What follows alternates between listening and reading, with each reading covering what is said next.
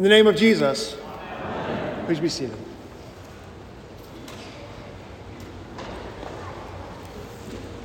In the gospel lesson appointed for All Saints' Day, we hear from Jesus something kind of bizarre, counterintuitive.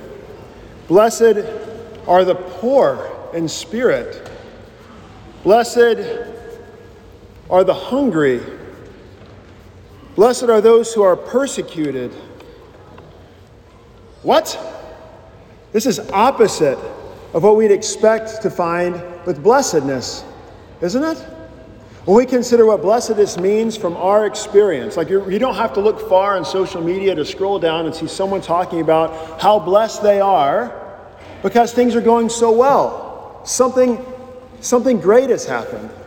The cancer went away. They're blessed with a new child, some new job, great vacation. We are truly blessed.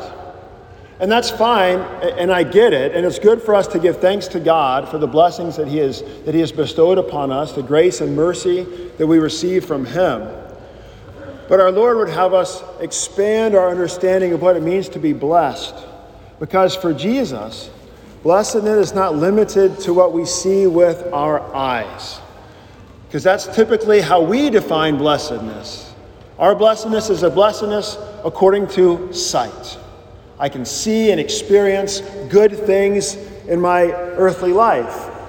But for Jesus, our blessedness is blessedness according to faith, that He speaks to us things that are true in spite of what we see, so that we are holy, even though we look at our lives and we, we see very often unholiness that we know that, that we are loved and forgiven despite the sin and the shame that we see and feel in our lives.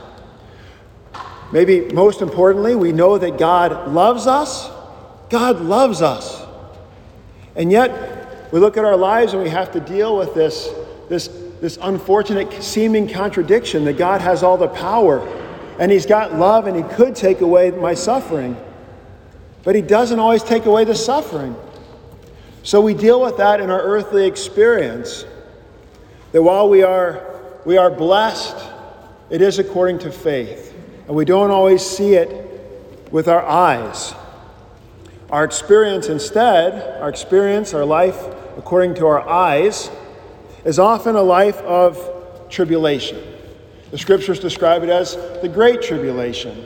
We can think about the persecuted saints throughout the church from its earliest centuries, those who were who were tortured and died for the confession of Jesus. And even still to this day, the Christians throughout the world that are experiencing great tribulation and persecution for the confession of Jesus. And it will continue until our Lord comes back. We know the persecution for maybe within our families, maybe within our, ourselves from our families at times. Persecution for being faithful to our Lord and his, and his gifts and his teachings.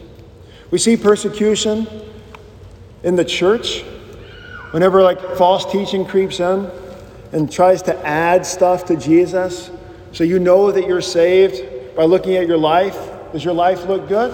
Have you been, have you been doing enough good to merit salvation? Are you sure that you're saved if you look at your life? And it, it, it robs us of comfort of salvation and causes us tribulation. And again, I would argue that the greatest tribulation that we face is, is when our physical suffering comes, which we will all face in this life. There's no, unless Jesus comes back before we die, we will face suffering in some way. And when suffering comes, we have to deal with this, this contradiction. The devil comes and says, if God really loved you, why would he be allowing the cancer, the job loss, the marriage struggles, whatever the thing is?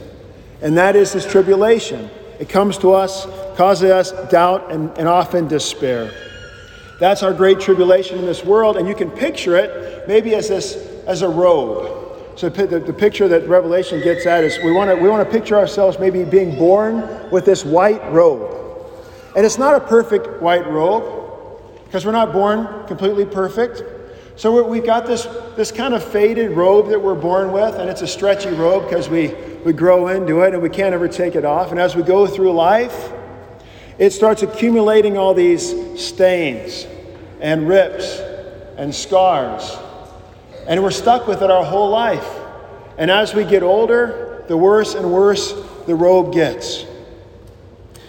Uh, the picture in my mind is, this, is this uh, I used to, I, I, guess I still have this shirt. It's a, technically called a fishing shirt. And certain members of my household really hate this shirt, but I like it. And, and I was wearing this shirt one time at a youth event here uh, years ago, and we are doing s'mores out there. And some like ember from the fire popped out and hit my shirt right in the middle and burned a little hole right in the chest of my favorite shirt. But that burn is still there to this day. On the occasion that I get to wear the shirt outside the home and no one's looking, I see the stain, I see the burn, and it reminds me of that foolish mistake. I wore that, I wore my favorite shirt to a bonfire. What was I thinking? But that robe, that, that white robe that we have in our life that accumulates all these stains and rips and tears, the burn marks are the actual sin and shame that we have in our own lives. The evil that we've done, the evil that's been done to us, the shame that we feel, it sticks with us. You can't unsee some of the things that we've seen or the things that we hear. It sticks, it sticks with us and dirties our robe. And when suffering comes as well, the suffering bringing forth doubt and despair in our lives, and our robe just gets worse and worse and worse, so that at the end, by our, by our deathbed, the devil comes along and says, This is supposed to be the robe of somebody who, who loves God? This is supposed to be the robe of someone that God loves? This is supposed to be the robe of somebody who's getting into heaven? I don't think so. So, based on our eyes of sight, our eyes of experience, and our earthly existence, we, we know the tribulation and our robes are dirty. So, to us, the Lord speaks to us the comfort of Revelation 7. We get this picture of heaven in today's first reading. So, we get all these people from every tribe and nation gathered around the throne, wearing the white robes, waving palm branches of victory, rejoicing in their salvation. And the elder asked John, Who are these guys? And John says, I don't know, you tell me. And the elder says, These are the ones coming out of the great tribulation. That's key. They're coming out, if they're coming out of the great tribulation, it means that necessarily that they were in a tribulation. They have come out of it. So now they're in heaven, but in their earthly life they had experienced tribulation. So it's wrong to think that as Christians who will be rejoicing in heaven, as those who God loves, and we love God and He loves us, it is wrong to think that in this life we're not going to have tribulation. The picture of heaven is those who are coming out of the tribulation. So when we do face trials and tribulation of any kind in this life, we just it's a reminder that we know we're going to be coming out of it. So these picture, this picture in heaven of Revelation 7, these are the ones coming out of the great tribulation. And when they come out, they got their robes that they've had their whole life that barely look like robes anymore, with all the stains and rips and tears. And the elder says they have washed their robes and made them white in the blood of the Lamb. So these robes are taken off, they're dipped in the, the vat of the blood of Jesus and perfected, made holy and even better than that, how they started. Because remember, they weren't, start, they weren't perfect to begin with, but now they're perfect. And that's why on this day, on All Saints, on All Saints Day, we remember those saints, especially the ones who have died from our midst in this past year, our friends and loved ones who we might miss dearly, who now stand before the Lord's throne, clothed fully in those holy robes of Jesus. And also in our own families. And not just from this year, but all the saints who have gone before us, who have died in the faith, who now stand before the Lord's throne as saints. Saints simply means holy ones. So it's helpful to remember that they are holy. They're standing there in front of the Lord's throne, not because they had perfect robes before they got in. Their lives were sinful. So they weren't saints based on themselves. They're, they're saints because when, they, when they're covered in the holiness and righteousness of Jesus, it takes away their sin and their shame. So we remember the saints in heaven that are fully covered in the blood of Jesus and stand set free from the baggage of their old dirty robes, and now wave their palm branches of victory. It's helpful here to remember that you and I are also saints. The Lord has baptized us into his name, has washed away our sins, has, has made us righteous, and calls us holy. Our problem is we are still in the great tribulation.